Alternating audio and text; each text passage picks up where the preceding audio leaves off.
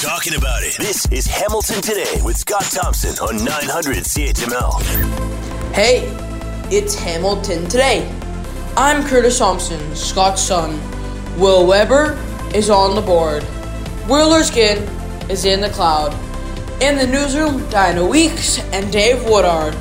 Elon Musk has just bought Walmart, and he's planning to get rid of the greeters wearing blue vests. Oh, never mind. It's all fake news from Twitter. Here's Scott Thompson. We know where everyone else is. Where the heck is he? Where is he? In, in like a the shower? I'm not sure where he is. Uh, good afternoon. It is 900 CHML. I'm Scott Thompson. Uh, it is uh, Hamilton today. Will Weber on the board, picking the Uptown Girls. So you have to explain uh, yourself, Will. Uh, and and really, I, I you know as we let the uh, the kids pick the hits sometimes, I was I offered up Morris Day and the Time, Jungle Love, and this is where we ended up. Will explain yourself, oh, please. Yo, we yo. Oh wee, oh wee. I love love me some Prince, but uh, you know sometimes you just want to hear some Billy Joel. My mom's a huge Billy Joel not fan. Prince, not Prince. it was Morris Day. Well, Morris Day and and the time, but Prince yes. wrote uh, a lot. Yes, that's true. Yes, very true, very true. All right, sorry, go ahead. Where did this come from? Uptown Girl? Uh, well, my mom's been a big fan of Billy Joel for a long time, and uh, Roy Green actually put this on his music playlist, and that's how I got into this particular one. really? wow. Who would have thunk? Look at the Roy go. All right, there you have it. Uh, and thanking you, Will, as always. Anytime. Uh, Will Weber on the board, and of course, also uh, as you, as Kurt mentioned in the newsroom, Diane and Dave. We would love to hear from you. We got another jam-packed show coming up, uh, including Tom Wilson's going to be joining us uh, a little later on uh, in the four o'clock hour. And many fans of Tom will know that he had the book out. he wrote the book "Beautiful Scars," the autobiography, autobiography of his life, and um, now it is made into a movie. And Eileen and I got to watch it last night, and it is unbelievable. It is incredibly moving, and uh, tells you a lot about the person who uh, who we all know and, and all love, and that big guy on stage with all the hair and the toque and the and the big burly voice. Uh, and man, there is another side that is uh, just an incredible story. And not only is it Tom's story, it's also uh, Canada's story, and a lot of others who uh, who have experienced similar situations to to his. So we're going to talk to him coming up a little later on. Uh, but beautiful scars coming out, and man, it is it's gripping. It's it's it's it's uh, it's going to move some it's going to move some minds. That's for sure. All right. Also coming up a little later on, about four o'clock, as the show's just getting going, we're going to be dragged down by a budget. just kidding. Uh, and this, no doubt, because we're so close to an election, really sets up uh, what we are going to do or what we're going to see heading into the next election coming up June 2nd, the provincial election. Going to play a couple of clips here from Colin D'Mello, Global News Bureau Chief. Uh, and this is on what is going on and where we are and, and what is coming up in, in the, uh, in the first part of this budget. So, building hospitals, roads, br- bridges, transit. In fact, this budget uh, is going to be spending about $158 billion over the next 10 years. So, that's about $15 billion per year in uh, uh, what what could be a lot of critical infrastructure uh, spends uh, in the province. This is a unique situation for all of us because for the first time, you and I actually get to vote on this budget rather than politicians debating it and passing it. So we're the ones who ultimately get to decide whether the Ford government should reintroduce the budget in a couple of months or whether some other party should have a, sh- a crack at government. For low income earners, uh, there's the lift tax credit. That means the first $30,000 of income was not taxed. Now they're increasing that threshold to $50,000. So they're saying in total about 1.1 million workers in Ontario will benefit from this uh, lift tax credit. That means $50,000 of their income tax free. All right, that's Colin D'Mello, Global News Bureau Chief uh, in uh, at Queens Park, and coming up a little later on this afternoon, the budget will be read at about four o'clock, and of course, uh, Diane and Dave will keep us all abreast of that in the newsroom of what is uh, going on throughout the course of this. Also coming up, and we've heard a lot about this, uh, Rolling Thunder. Look at this reminds me. Uh, I don't know. I just keep keep thinking of that Seinfeld episode. Rolling Thunder protest coming into Ottawa this Friday. More on that coming up a little later. clearly, it appears as if Ottawa is prepared for something this time. And hopefully this will come in one side and go right out the other and all will be well. Also, uh, I saw some incredible video today. The toll that is being taken on the people uh, of China as the nation grapples with COVID-19 and apartment buildings and such literally being boarded up.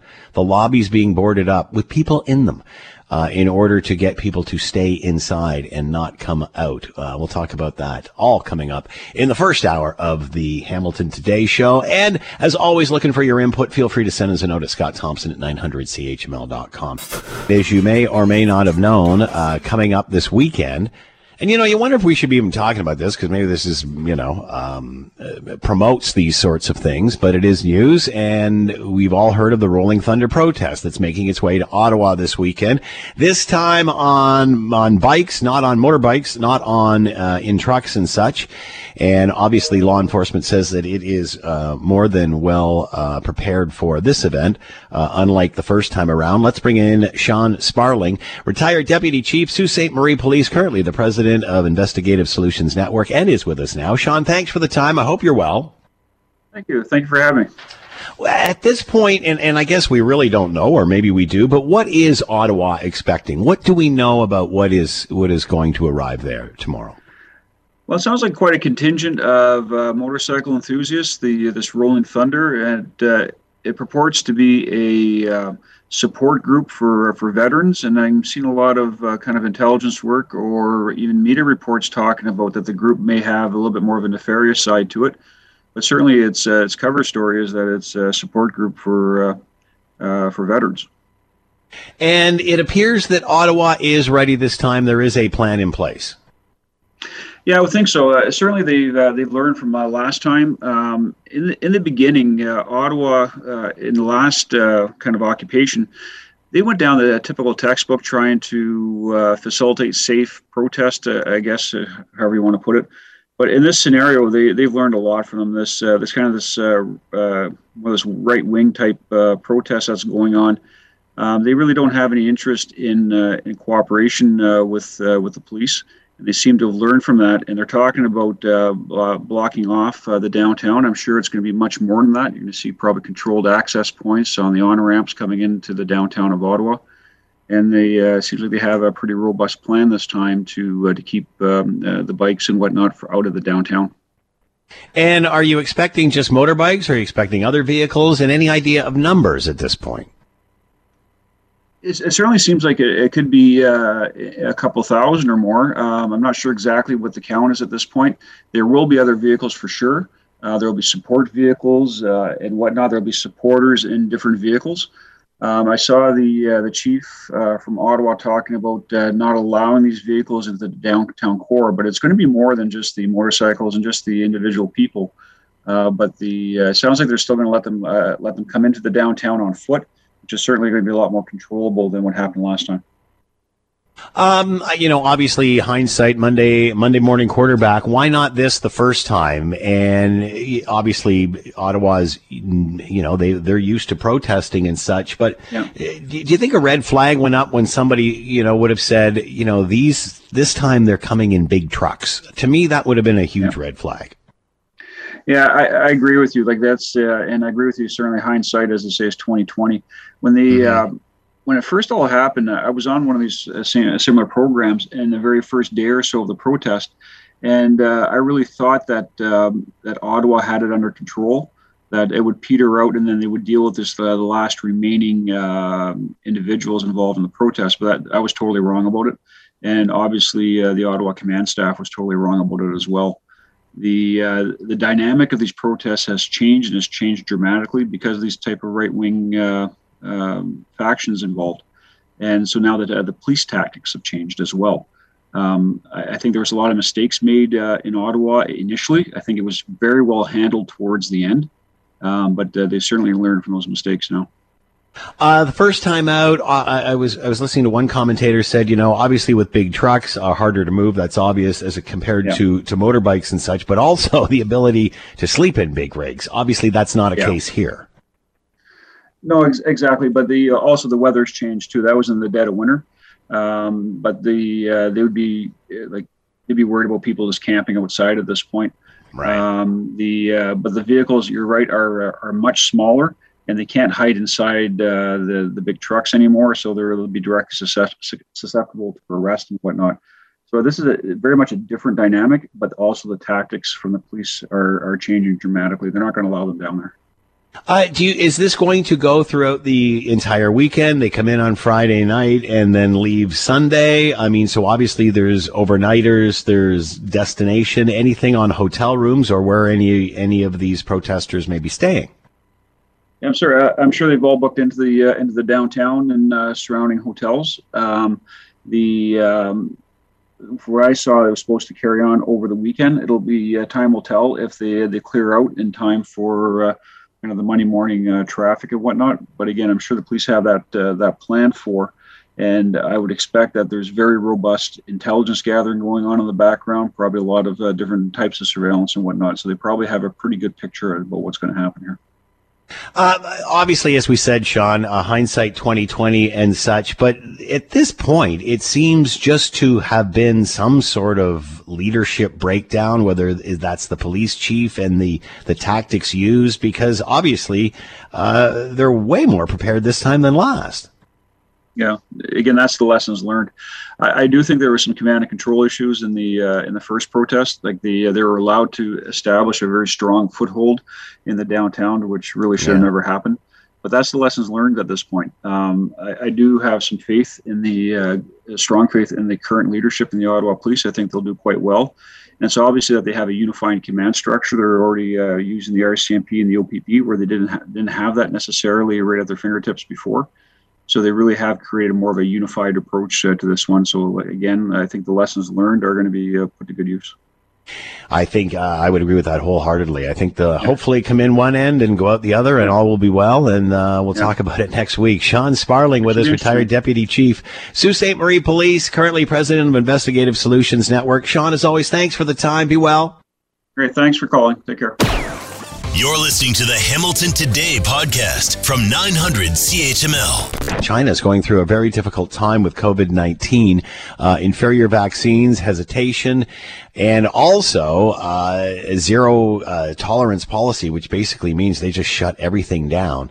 And Beijing has closed schools, suspending weddings, funerals. 22 million people. It's all in a whirlwind uh, effort to avoid plunging China's capital into uh, a COVID uh, lockdown like they've uh, they saw in Shanghai, and it's really starting to affect people, the citizenry, and hoarding going on with food shortages and such. And there was just some incredible video video I was just watching from an Instagram account where they're literally boarding up the front of apartment buildings, apartment complexes, and sealing them off so that people can't get out, and then locking them and then delivering food uh, to them, I guess, to survive. But you have to think about emergency, fire, something like that. But uh, just bizarre, uh, draconian measures to to fight, which you know, a, a, disease which the rest of the world is is slowly getting a handle on, a virus rather. Let's bring in Gordon Houlden, director, China Institute professor, uh, political science, University of Alberta. Uh, he is with us now. Gordon, thank you for the time. I hope you're well. I am well, thank you, Scott boy, it's it's frightening to see these uh, videos, and you know, often we look at the way uh, the Chinese Communist Party does things, and we shake our head. But man, it's frightening when you see crews coming up in hazmat gear and start sealing off the fronts of apartment buildings with people inside them.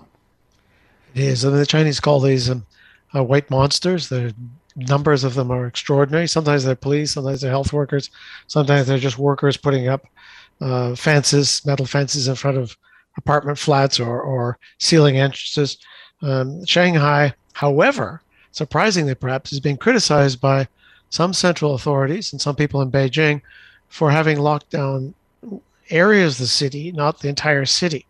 Uh, the feeling that if they'd been more thorough Uh, they might have curbed the COVID, the zero COVID uh, problems that problems that emerged.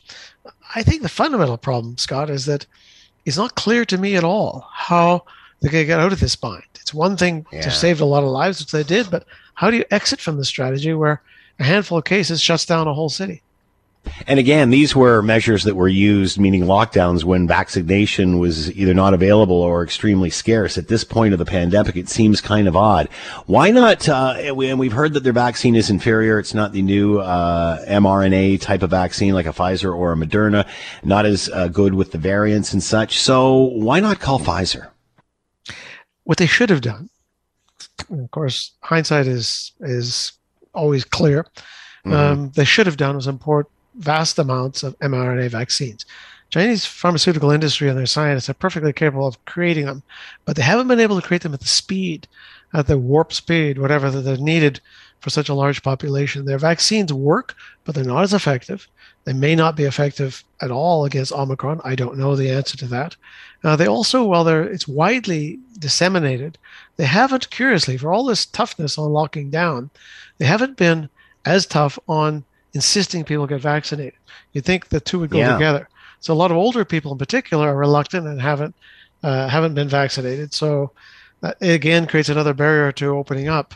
Um, it their death levels have been very low, but what will happen when they do open up, particularly with a lot of older people who haven't been vaccinated?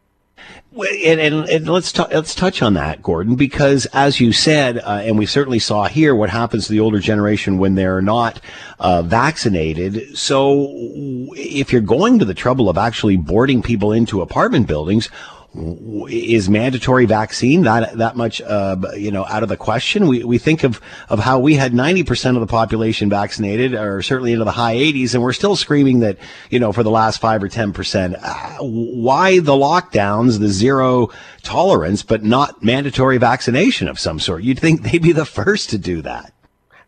it there's no easy answer to that. I, I curiously I think that their policies have been a mixture of the rational, i.e., social distancing, uh, keeping people from traveling uh, largely, certainly keeping them from traveling internationally, and, and, a, and a mix of the irrational, uh, as in they don't even have haven't even put that much pressure on older people to get vaccinated. Many have been, but not enough, and we know that for aged people in particular, the risks are far higher. So it's a uh, it's it's not crystal clear. In some cases, they seem to be following first-rate medical advice, and they've got first-rate doctors. In other cases, it seems it's more about control and a little bit less about medicine.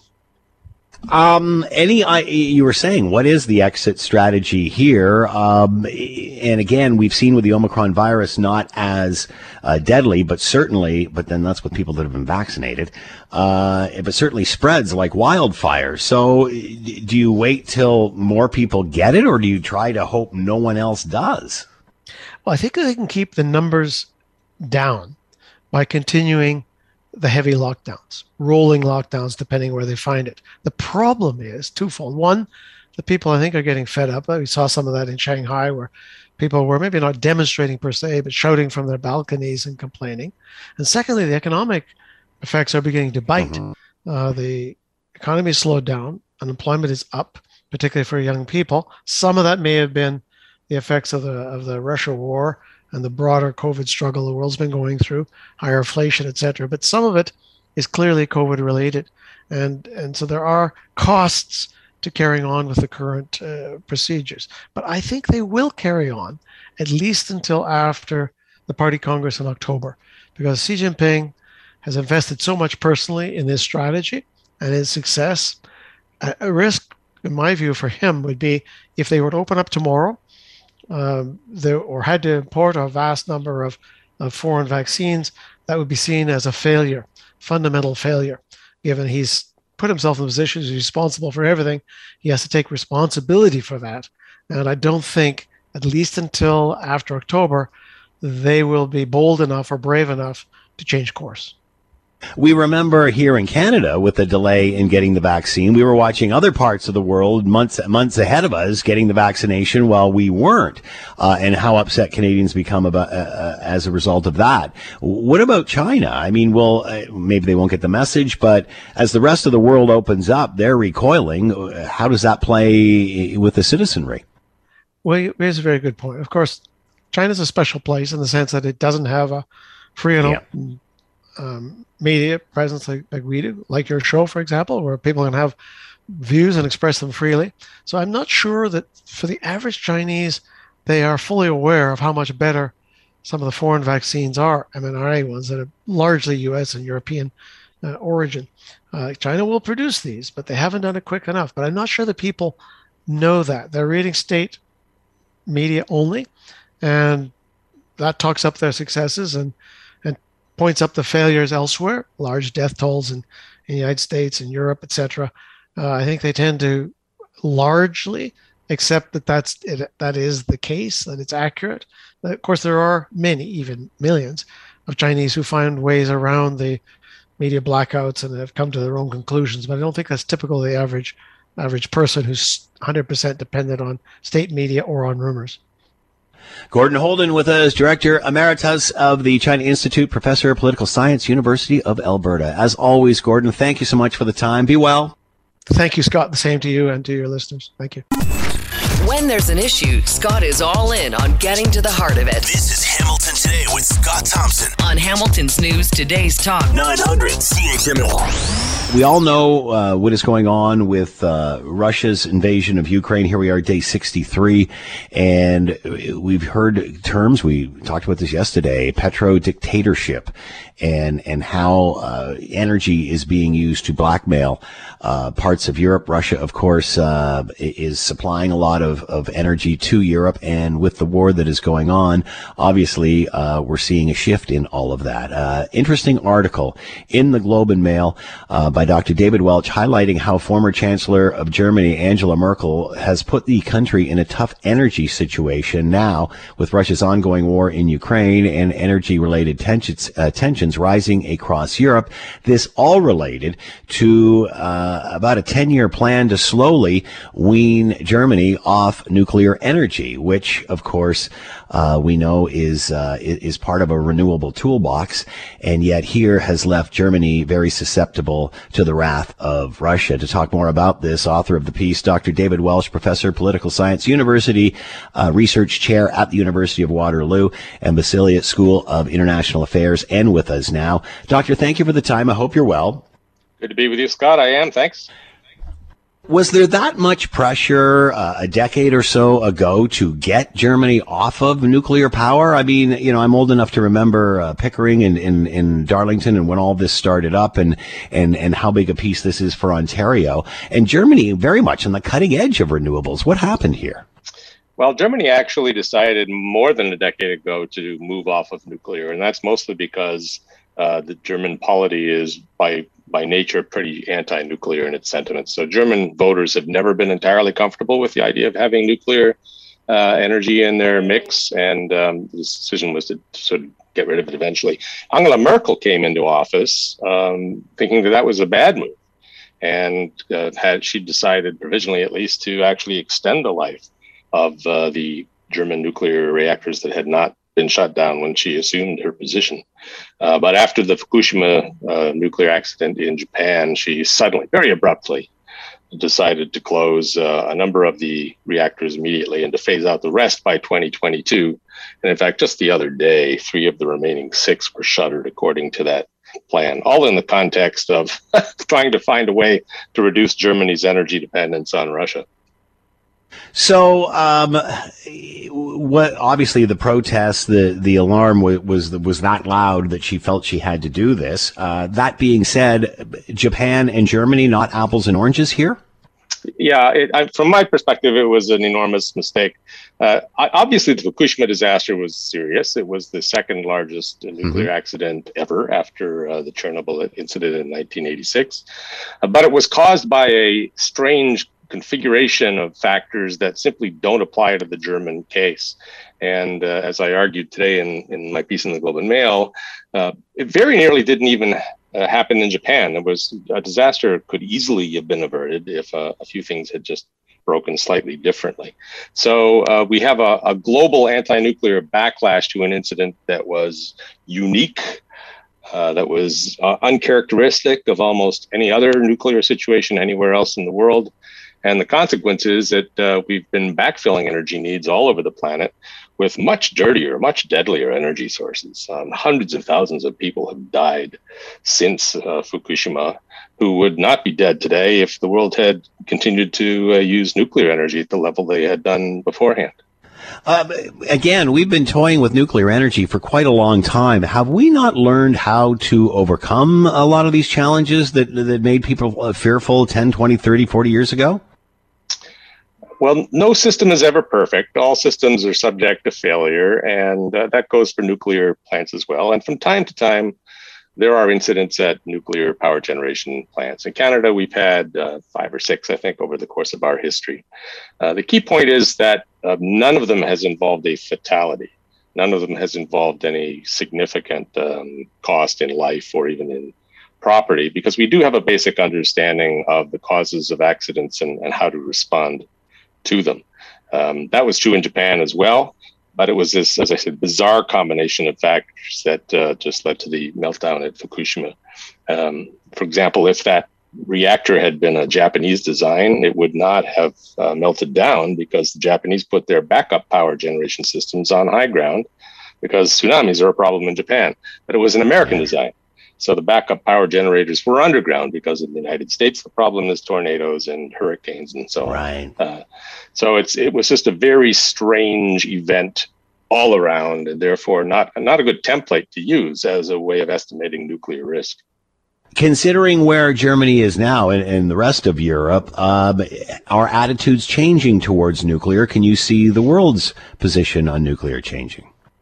I don't see a lot of uh, evidence of a change of attitude at the popular level. I see a great deal of evidence of change of attitude at the policymaking level.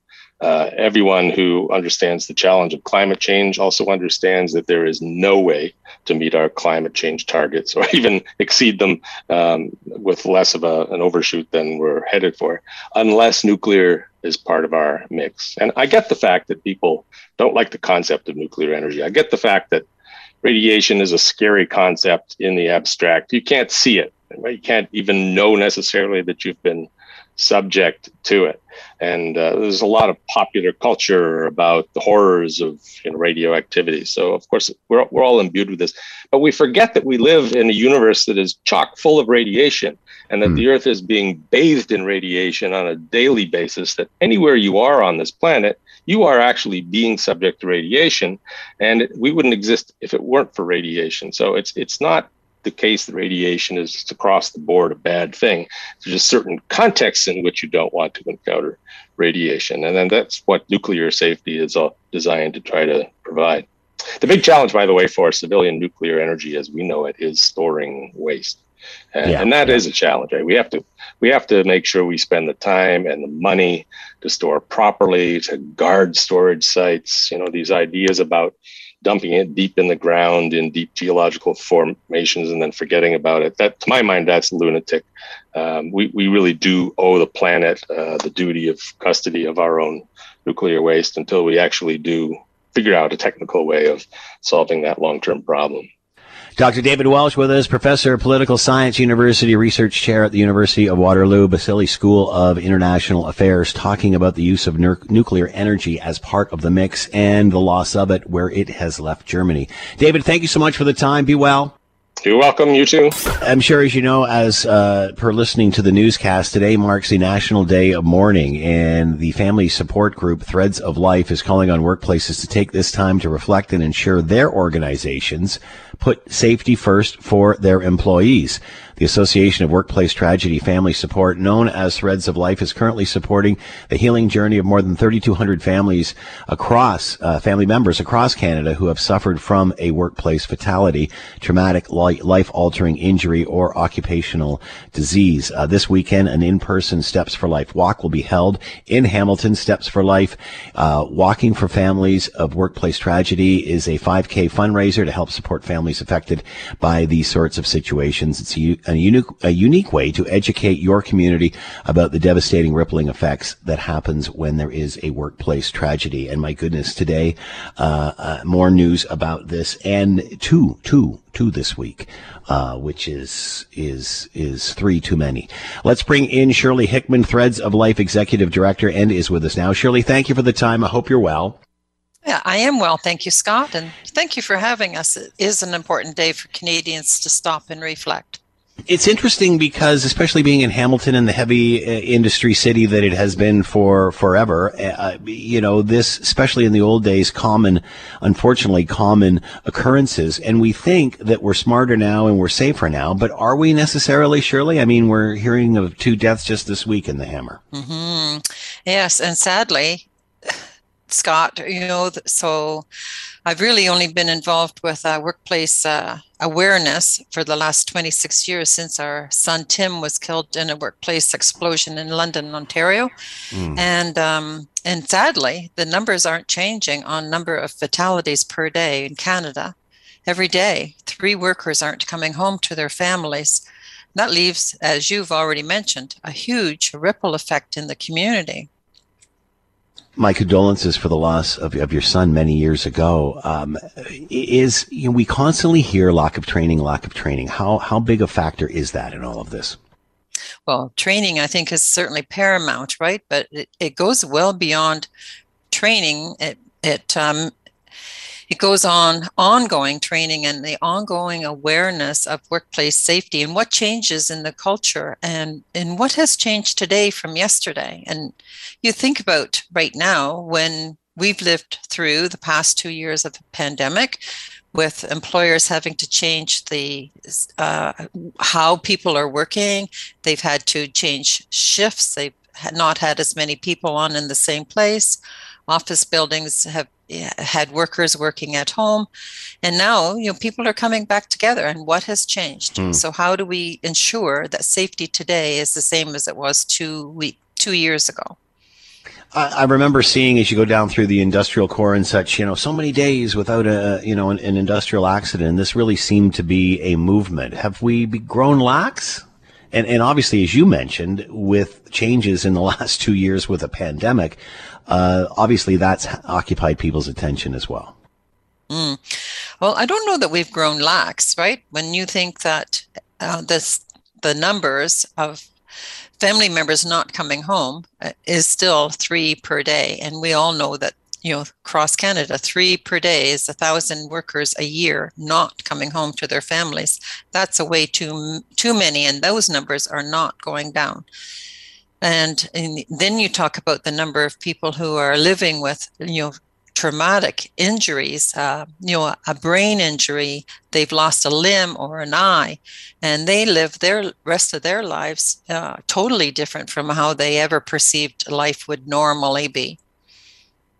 What's missing? How can we how can we not learn from this? How can we not do more uh, to make this a priority? What do we? What's missing here? Well, I always think it's the key to awareness, right? So you you've mentioned uh, steps for life, and that's about promoting awareness, right? When you see hundreds of people walking in yellow shirts and promoting awareness, it's about I always say to people when I you know, do a presentation, look out for your coworker as if they were your best friends. You don't let your best friend uh, drink and drive, so don't let your coworker work unsafe. If we all looked out for each other, we would be a much safer environment. And and what about a message to the workers themselves? And and and, and as you said, it's important we look out for each other, but we also have to look out for ourselves. And and and what do what do we need to do as workers when we walk into a situation like this? I think that every worker has a responsibility to to um, work safely for themselves. They have a responsibility to walk into their workstation and say, "What's changed today? Is everything in the uh, proper order? Am I in a good ma- mindset?" Uh, and and if something has changed. They should feel comfortable to go to their employer and ask a question. And I would hope that all employers would be open to a question that's asked respectably and and responsibly. What about challenges as a result of COVID 19, as a result of the pandemic? Has it changed things? Mm-hmm. Well, I certainly think it's changed the way people work, right?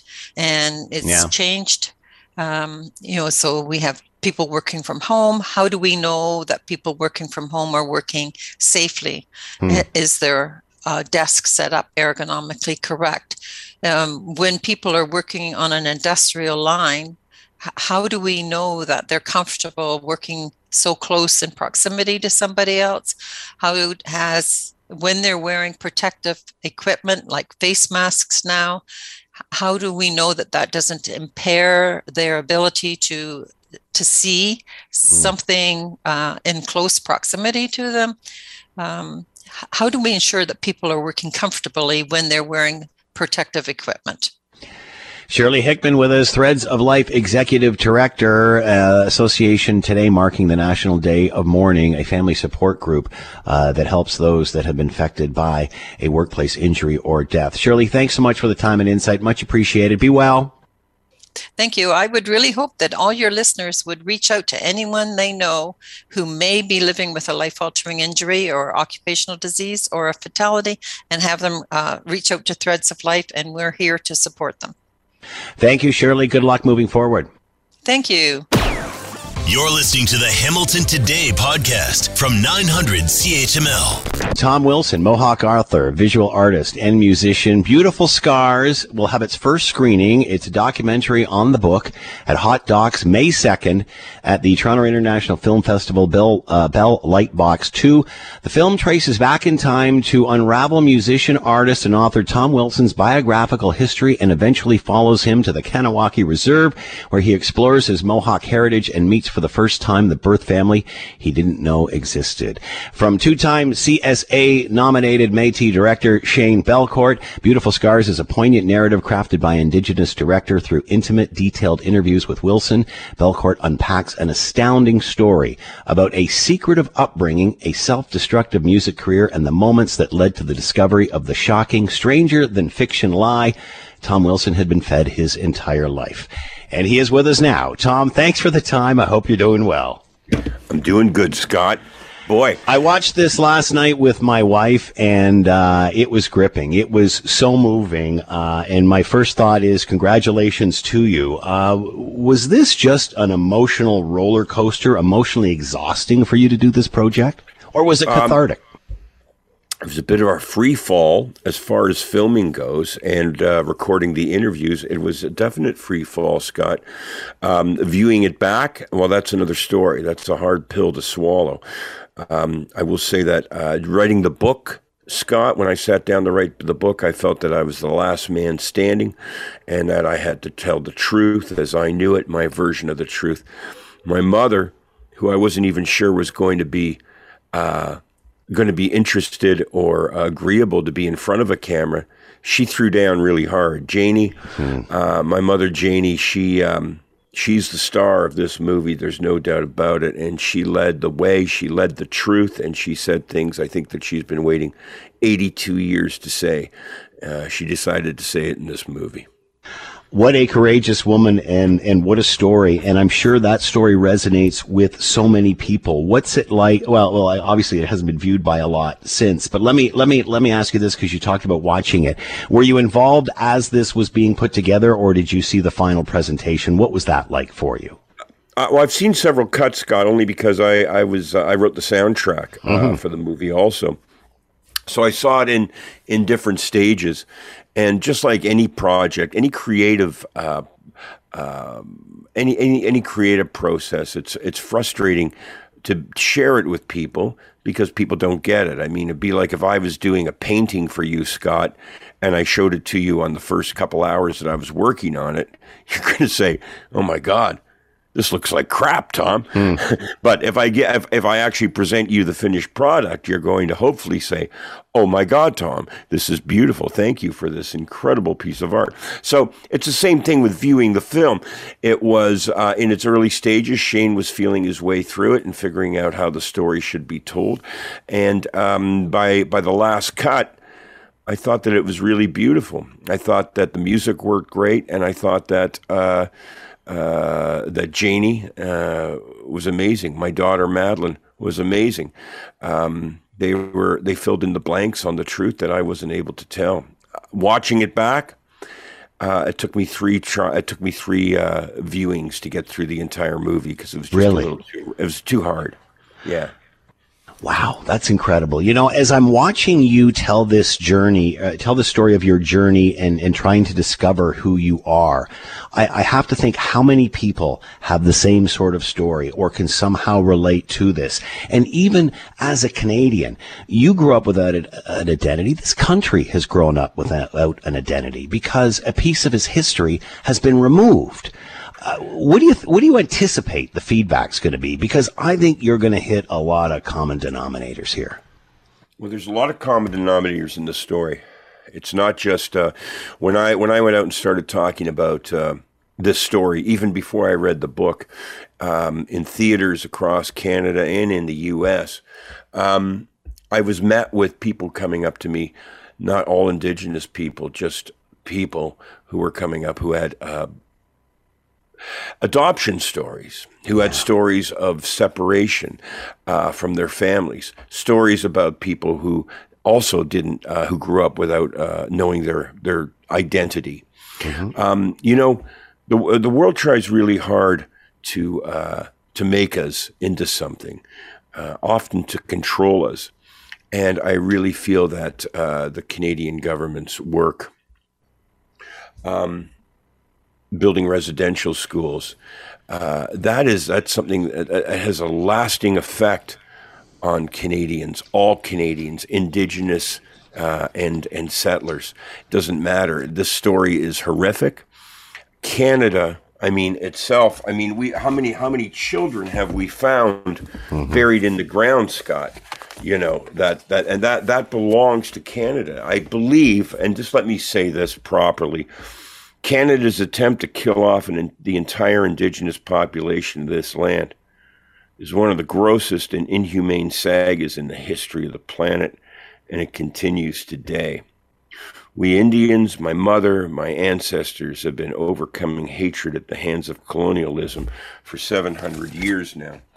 And I think that this film is just a drop in the bucket. It's a blip on the screen, Scott, as far as these issues go. But at least, you know what? I can go to bed at night and sleep knowing that I've put a blip on the screen or that I've been able to tell a story, uh, another story in the uh, story of the 60s scoop uh, and the Indigenous state in Canada. You were talking about Madeline. What was it like for your kids to watch you go through this metamorphosis for you to to discover this. Because there, you can see you can see the frustration and and anger. Wh- but what's it like now? What's it like to, for them to have seen you discover this? Um, I think I hopefully it's been inspiring for them in some way. Not necessarily me being inspiring, but hopefully, uh, I believe that they've been inspired themselves, and they, they've they've stretched and they've grown and they feel their own independence and they've discovered them themselves as as indigenous people now in this country. So their concerns haven't shifted. They've always been beautiful hearted, loving, uh, generous people. But um, now they're uh, beautiful, loving, big hearted, generous, indigenous people. how is your life different now we've only got about a minute left how is your life different how is how is life better for tom now Well, my life is fantastic, Scott. Come on now. I uh, I am I'm happier than I've ever been in my life. I'm more productive and more creative than I've ever been in my life. Um, I feel uh, this film more than even though I'm a part of it. Uh, I feel this film is a gift to me and my family foremost. I think that Shane Belcourt, who is Métis, an Indigenous director, uh, was the only person who could really tell this story, along with my family. He uh, he sheltered us uh, the right ways, and he got the truth out of us in the right way. Um, and beautiful scars, you know what? It's uh, the fact that we are premiering at Hot Docs uh, next week. That is thrilling. Uh, the only thing I'll say in this last minute is uh, everything that we uh, take, we have to give back. And uh, my my my contribution is that I've started the uh, Indigenous Scholarship at McMaster University in loving memory of Bunny Wilson. We're doing two concerts at the end of this month, at the end of May, on the 27th and 28th, featuring uh, orchestra, myself, uh, Terra Lightfoot, Colin Linden, and uh, and more guests to come. And all the money goes to um, to raising money for this Indigenous scholarship because every Indigenous student that graduates from university is a win against colonialism. Tom Wilson with us, Mohawk author, visual artist, musician, Lee Harvey Osmond, Blackie and the Rodeo Kings, Junkhouse, and of course the new documentary now film, Beautiful Scars. My goodness, Tom, it's a masterpiece. I honestly believe the best is yet to come for you. Congratulations. Great work. Thanks, Scott. Love you and take care. Love Hamilton too. You guys be good. If Scott Thompson isn't satisfied with an answer, He'll delve into the issue until he is. you're listening to Hamilton Today with Scott Thompson. On Hamilton's News Today's Talk. 900 CHML. Interesting as we come out of hopefully a global pandemic and uh, we are moving on and learning to live with it or whatever it is that we're doing. Does wearing a mask change the first impression you make on people? Remember when we were first wearing them and had them on and then, you know, uh, you, you weren't sure how to read people's faces and so on and so forth. And, uh, you know, you had two or three people in a room talking. You weren't sure who was because you're all safe distance, of course. Well, a new study from Brock University has looked into uh, masking and first impression and how that uh, affects, I guess, how we establish uh, that very important first impression. Let's bring in uh, Catherine Mondloch, professor, director, Face Perception Lab, Department of Psychology, Brock University, and with us now. Catherine, thanks for the time. I hope you're well. Sure. I hope you are as well. Tell everybody what you're doing or what you've done here, what the objective was. Right. So the objective was we study first impressions, and we've all heard the saying, uh, "Don't judge a book by its cover." And in the same Hmm. way, we shouldn't look at somebody and make impressions about how um, trustworthy or competent or intelligent they are. But we do. We form first impressions of other people every day. And so in this study, we wondered whether putting masks on faces, the kinds of masks that we've been wearing during this pandemic, uh, we wondered whether those masks might level the playing field a little bit so that people that have a face. Mm. that naturally looks a bit less trustworthy um, might not be treated differently than people with a trustworthy face. Wow, this is fascinating. So we're getting less visual information uh, with a mask on, and, and mostly just the eyes, which they say uh, are a great teller of people anyway. So uh, what did what did you find out? What what happens when you remove two thirds of what people can see on a face? So with the, with a few very very subtle differences, what we found is that putting a mask on the face has very little influence on first impressions. Really? So children whose face gives them the benefit of the doubt when something ambiguous has happened uh, get that same benefit of the doubt when their face is partially covered with a mask. Um, older adults who are perceived as more competent than others, older adults are still perceived as more competent when they're wearing that mask. So it seems to have very little influence on our perceptions of other people. So it's more personality than our visual uh, image. Well, it's our visual image because in these studies, all we do is show people a picture of a face. Oh, and for some participants, the face had was completely visible, and for other participants, a, a mask covered the bottom half of the face. And then we asked people questions um, about the faces that they were seeing, and the judgments were very, very similar uh, with or without a mask. So the, Are you seems like surprised? there's some facial cues that we use for this. Are you surprised at the outcome of this?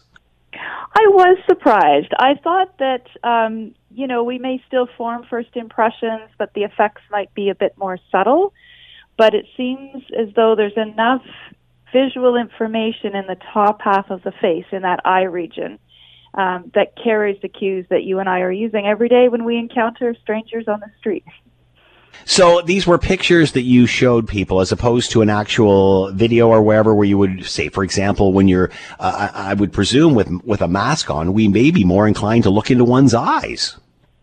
So that's all the information you have available, right? So in one of the studies, for example, we showed pe- people a, a picture of two children playing, and the picture was ambiguous. So you could interpret it as two children playing nicely or as one child about to knock the other child's tower down.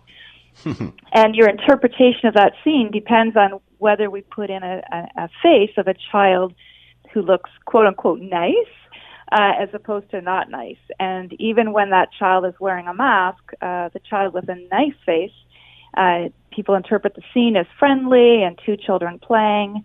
And when the child has a face that's rated as not nice, uh, people interpret that scene as one child about to to harm the other child or knock a tower over.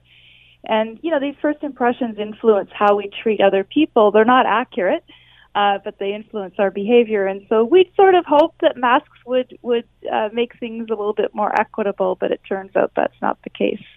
Uh, after two years of all of this, what what have we learned? What, what's the conclusion? Because again, we've been behind these for two years, it seems. Yeah, I think what we've learned is that you know it can be a bit challenging sometimes to recognize somebody with a mask, especially if we're not expecting them.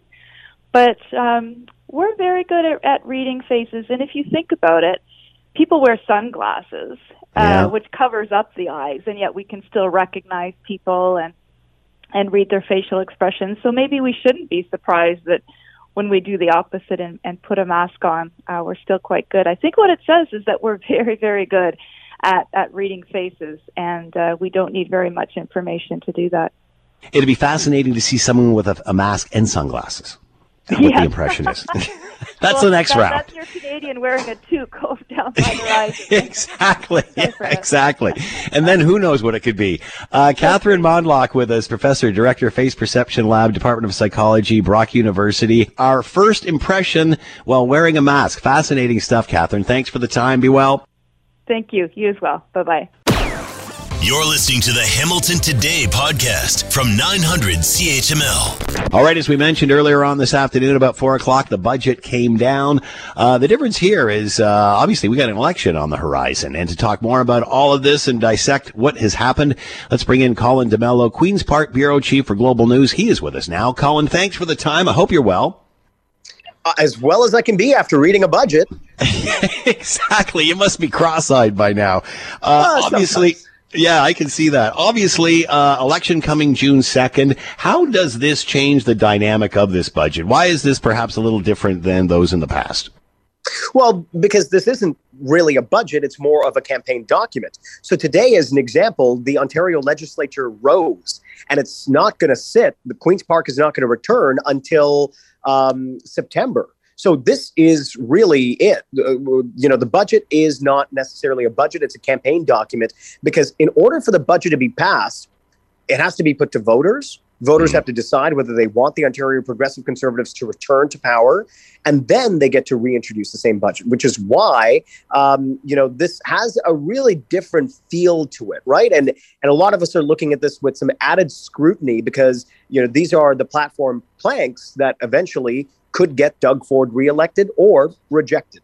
What's been the opposition reaction so far?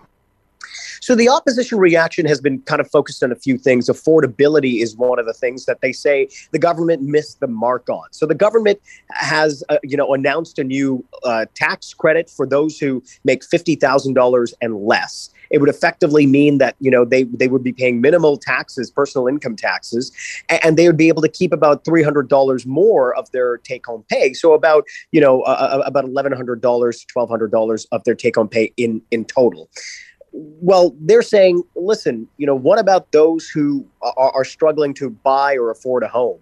What about those who are struggling with rent? What about those who are uh, struggling with, uh, you know, putting food on the table? Where is the help for them? Uh, they didn't really see that from the affordability perspective, which was, you know, to be honest, a little bit surprising because affordability is one of those top issues for a lot of people in this election campaign.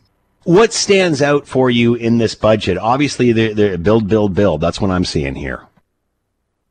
Build, build, build. You're absolutely correct. That is the strategy that Doug Ford is hoping will get him reelected. So, what they're looking to do here is spend about $160 billion over the next 10 years on all kinds of capital infrastructure projects. Things like building the Highway 413, which would connect, uh, you know, the 407 to the 404 and the 401, uh, widening the 401 in some spots. Uh, they're they're looking at, you know, uh, new hospitals, redeveloped hospitals, certainly the ones uh, in in Hamilton as well, and um, you know, building new long-term care homes, transit projects as well. That's where they're looking to to put some of this infrastructure spending it's it's one of those things where the government is hoping that by putting billions of dollars into infrastructure, they'll be able to help workers who obviously need to build those things, right? You can't build a road without a construction worker and all of the teams of people who, you know, have to get the asphalt there, who have to uh, get all the machinery and the equipment there and have to actually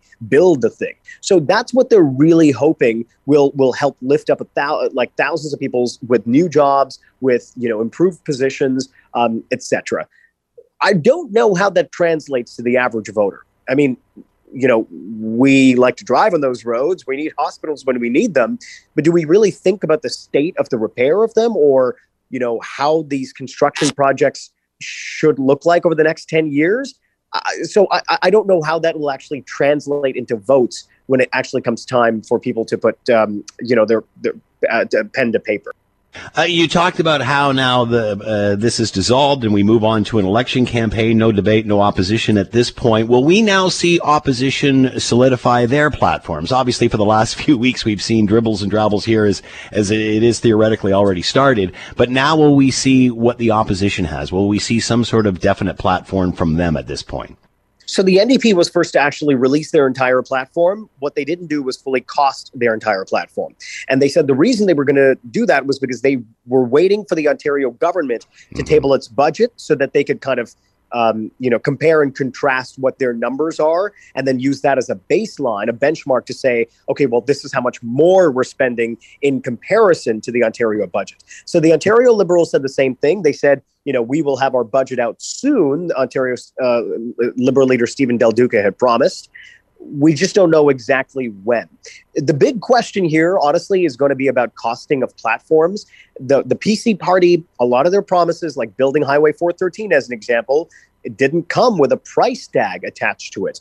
Um, the Ontario NDP, they have a number of uh, promises that didn't come with price tags attached as well. Same thing with the Ontario Liberals. So, you know, it is really important for voters to know what these promises are going to cost them because it's not the money of the Ontario Liberal, NDP, or the Progressive Conservatives. It's your money and mine, and they're just spending it. So we need to know how much these projects are going to cost or how much these promises are going to cost before the actual vote. I don't know if we're necessarily going to get that granular level of detail. I'm hoping, but I don't think so. Ontario budget is out and the games have now begun. Colin D'Mello with us, Queen's Park Bureau Chief Global News. Make sure you're watching Global tonight for more on all of this. Colin, thanks so much for the time. Be well. My pleasure. Thanks for having me. Matt Gurney is with us, co-founder of The Line, a Substack magazine, also a columnist for the National Post and TVO. Good afternoon, Matt. How you doing today? I'm okay. How are you? I'm doing very well. Interesting column today, and a lot of people asking questions about the Emergencies Act. Uh, a lot of this, uh, people have moved on, looking at other things in their life and, and inflation and, and, and how to pay for everything. Uh, but obviously, this is coming back up with the inquire, but, inquiry. But many are asking how thorough this is going to be. Are we going to find out what led up to the calling of the Emergencies Act, or is this all about examining the convoy? And its its operators? Honestly, the best answer I can give you is an honest one. I don't know. I mean, it needs to be both, and whether or not it is both those things is going to come down to uh, either the willingness of the government to cooperate or the ability, if they choose not to cooperate, it's going to come down to the ability of either the independent inquiry or the parliamentary committee to compel cooperation. Um, my gut feeling, unfortunately, and I wish I did not feel this way, is I don't think the federal government is going to cooperate. These are guys who promised a new era of transparency and have decidedly failed to deliver. Um, so I think they're going to stonewall. I think they're going to do everything they can to focus the issue on precisely half of what happened here. And here's the thing there are two things we need to investigate, and we need to urgently investigate both of them. We need to investigate the origins, the funding, the organization, and the uh, in- intentions, the motives of the blockades and the convoy protest. We 100% need to do that. We also need to scrutinize and have accountability for how our governments responded. And I think our government, federally in particular, is going to want 100% of the attention to be on 50% of what needs to be studied here, because that will keep uh, the public's attention off their own role in responding. And it's not just it's not just about oh gosh they didn't do a good job responding. We cannot forget for one moment that the failure of governments to respond quickly and decisively made things worse. It was not like Yeah. oh a kind of a well yeah we could have done better our inability to handle the situation properly was a red flag to others who might have been considering joining in.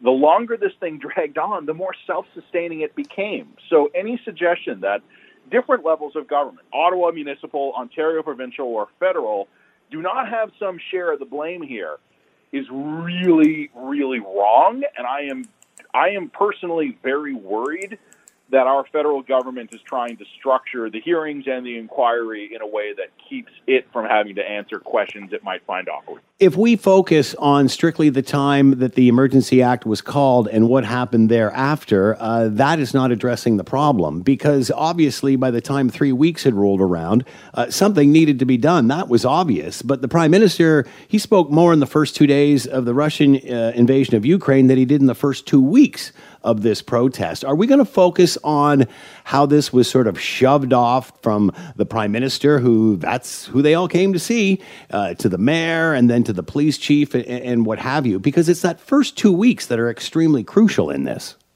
I think I think you're right about that. By the third week, I think there was broad recognition that Yeah. we were in uh, trouble, that there was a big problem, and that we needed fairly dramatic action to solve it. Um, the first two weeks, this is my assessment, so don't take this to the bank. This is my opinion, and God knows I've been wrong before. But I think there was a lot of um, jurisdictional buck passing going on. Whoa, we're not going to deal with this. This is Ontario's problem. Ontario goes, the hell it is. This is a federal problem. And meanwhile, the city of Ottawa is slowly vanishing into a black hole of incompetence, right? Like there was no effective leadership for the first two weeks. And I don't honestly know why. Like it could be jurisdictional confusion. But let's be honest here, Matt. I mean, there is a lot of jurisdictional buck passing here, no two ways about Yeah. it. But this is the you, know this is the federal precinct here. This is Ottawa, the House of Commons, and this all starts at the top. Let's be honest here.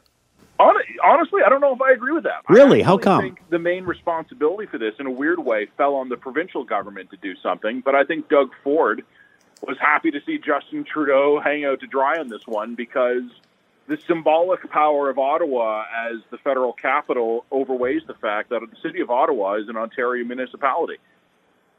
But that street is the federal precinct. That is federal territory. Sort of. But the the initial call for help should have. I mean, this is just my opinion, right? Like Yep. we, we all became instant experts back Mhm. at the time. I think the Ontario government should have acted faster, and I think in the end, the federal government probably overreacted, trying to make up for the fact that this had become a political crisis for them, not just a national security one. The honest answer is nobody looks good. The city of Ottawa failed. The province of Ontario failed, and the federal government failed. And I would like to think we would get some independent answers on this, but my gut feeling is that the, the Ottawa municipal government will be spared because it has no real interest to investigate itself. The Ontario government will be spared uh, because it has no real interest in investigating itself. Only the language of the Emergencies Act is forcing the federal government to investigate itself. And as you and I already said, they seem very interested in kind of deflecting as much of that scrutiny as far away from them as possible. Does the public care about this story anymore, Matt? No, and they really, really should. Um, but as far as I can tell, they do not at all. And I get it. Like we we've got COVID, we've got a war in Europe, we've got inflation, we've got a provincial election coming up. But I, I actually view this crisis very much in line with all the others, right? Yeah. Because the specifics of what was happening in Ottawa around the borders is obviously very unique, right? But on top of all of this, what we also saw was Canadian government incompetence and inability to react Hmm. to fast moving crises. Yeah. Tell me that does not have bearings on COVID, the economy, and the war in Europe, right? Ah. Like, when there's the, that old saying, right? Like when when uh, seconds count, help is only minutes away. and when it comes to Canadian federal governments, when seconds count, decisions are only weeks away. Good point. Very good point. All right, only got about 30 seconds left. Your thoughts about this coming weekend and what could be happening there? Uh, what do you see happening? Uh, look, I don't, I don't pretend to be an expert on this. I'm watching from uh, afar, like most of us here. The one thing I think we could say with uh, certainty is that the police will be ready this time because never, never underestimate the power of humiliation to change behavior. And I think the Ottawa police were humiliated, so I think they'll be ready. I'm hoping for peace, order, lawful protests, but I will definitely be paying attention this weekend. Yeah. Matt Gurney with his co-founder of The Line, a Substack magazine, also columnist with the National Post and TVO. Matt, thanks for the time. Be well. Uh, you too. Take care. You're listening to the Hamilton Today podcast from 900 CHML. Scott Radley, host of the Scott Radley Show. You can read him in your Hamilton Spectator. He is with us now. Scott, thanks for the time. I hope you are well. I am great. How are you doing? I'm doing very well. How concerned are you about Rolling Thunder? How concerned are you that um, uh, this this group the of Tom, protesters? The Tom movie, or the Tom Cruise movie? you know what I, I keep like, thinking I of? I like Nicole Kidman in it all that much, but I don't wouldn't say I'm concerned about it. Uh, you know, I think of the Seinfeld episode where they're all in the scooters, terrorizing, terrorizing the sidewalk. Remember, they wouldn't get off the sidewalk, so they're, you know, three and four The abreast, going, going at about two miles an hour. That's Yeah. what I see here. Anyway, Sorry. boy, will we be laughed at if we're wrong. Uh, but what are your thoughts? What do you, what do you think will happen here? What do you think? I mean, I, I you tell me. Uh, I think they'll go in one end of the city and they'll do the little thing, and then they'll go out the other, and that'll be it. Yeah, I, I, I, I've, I know that they've been talking about, you know, we're not going to allow any more blockades to happen. Yeah, I don't know if anyone has noticed, but it's a lot harder to blockade with a motorcycle Yeah. than, than with a, a, you know, a semi truck. Uh, you know, um, I, don't expect. You know, which that, that takes me I back. expect that- nothing more. I expect nothing more than Friday the Thirteenth at Port Dover, and Yeah. this is what's concerning. Because if now all of a sudden Ottawa is saying we have to bring in the military or bring in extra hundreds of police officers, what's going to happen in Port Dover next Friday the Thirteenth? It's going to be a lockdown police state. So, uh, you know, I, I, obviously the big difference here, as you pointed out, trucks versus motorcycles. You know, you have to, and hindsight's twenty twenty. But as this inquiry goes on, you have to wonder: Did not a red flag go up the pole as soon as people realized that these people are coming and they're bringing trucks? Well, well, yeah, uh, maybe you should have, but again, you know, one of the things that, um, and you know, I know we've chatted about this, but there was a. I really believe there were ways that even if trucks were coming, you didn't have to antagonize Yeah. them. That made it as bad as it was. There is a look, Scott, unquestionably, there's a chance that those trucks, no matter what happened, were going to come and stay. Unquestionably, that could have been the case. We'll never know. But I also believe that if you had not stuck your finger in their eyeball and tried to tick them off and tried to antagonize them, there's a great chance that it might have been far, far less than it ever was. And so, you know, look, and now with the with the motorcycles, um, here's something we got to be very, very careful of. I really believe, and that is this: we don't want, I don't think, we don't want to create a situation where we've now decided protests are illegal in Ottawa. You are allowed in this country to protest. And, you know, because here's the other thing that, that those in Ottawa, those in power in Ottawa may want to consider. You may be taking a strong stand on this and saying, you know what, protests, we just can't tolerate these kinds of protests. Let's wait and see what happens the next time a protest goes for a cause you favor somewhere else in the country and see if you take the same hard stand. Next time a group of people try and stop a pipeline from being built and chain themselves to it or do whatever else. Are you if you're going to start cracking down on every protest and saying we've now got to have hundreds of police and we're going to have arrests and you better not do this, are we going to see the same when the political cause is something that is more favorable to your side? I don't was- think so. It was interesting. We had the former police chief of, of Sault Ste. Marie on, and he, he kept saying, you know, these right wing fringe groups, these right wing fringe groups. And I didn't step in and say, you know, there's there's as much on the left with the anarchists that are coming in. Um, what's the chance of this being hijacked, as we've all seen? And, and you know, it's interesting watching the media bring uh, an organizer on who has a hard time stringing two words together. We don't understand what the reason is. We don't understand. And I'm thinking, man, you know, like well, Scott, you're missing the hijack. You, describe you're, hijack. miss, you're Because- missing because, the look, if- you're if missing you the point here. if you have a bunch of people, let- let's say you, I don't know how many people they're expecting, but let's say you've got several who do something outrageous. All right, that is that hijacking it? Should that mean that then all the other thousands who behave and just are there to protest shouldn't? Uh, look, I I can tell you, I remember a number of years ago at a Labor Day Classic at Ivor Stadium after the game, an Argo fan and a Ticat fan got into a fight, and one of them bit the ear off the other guy hmm.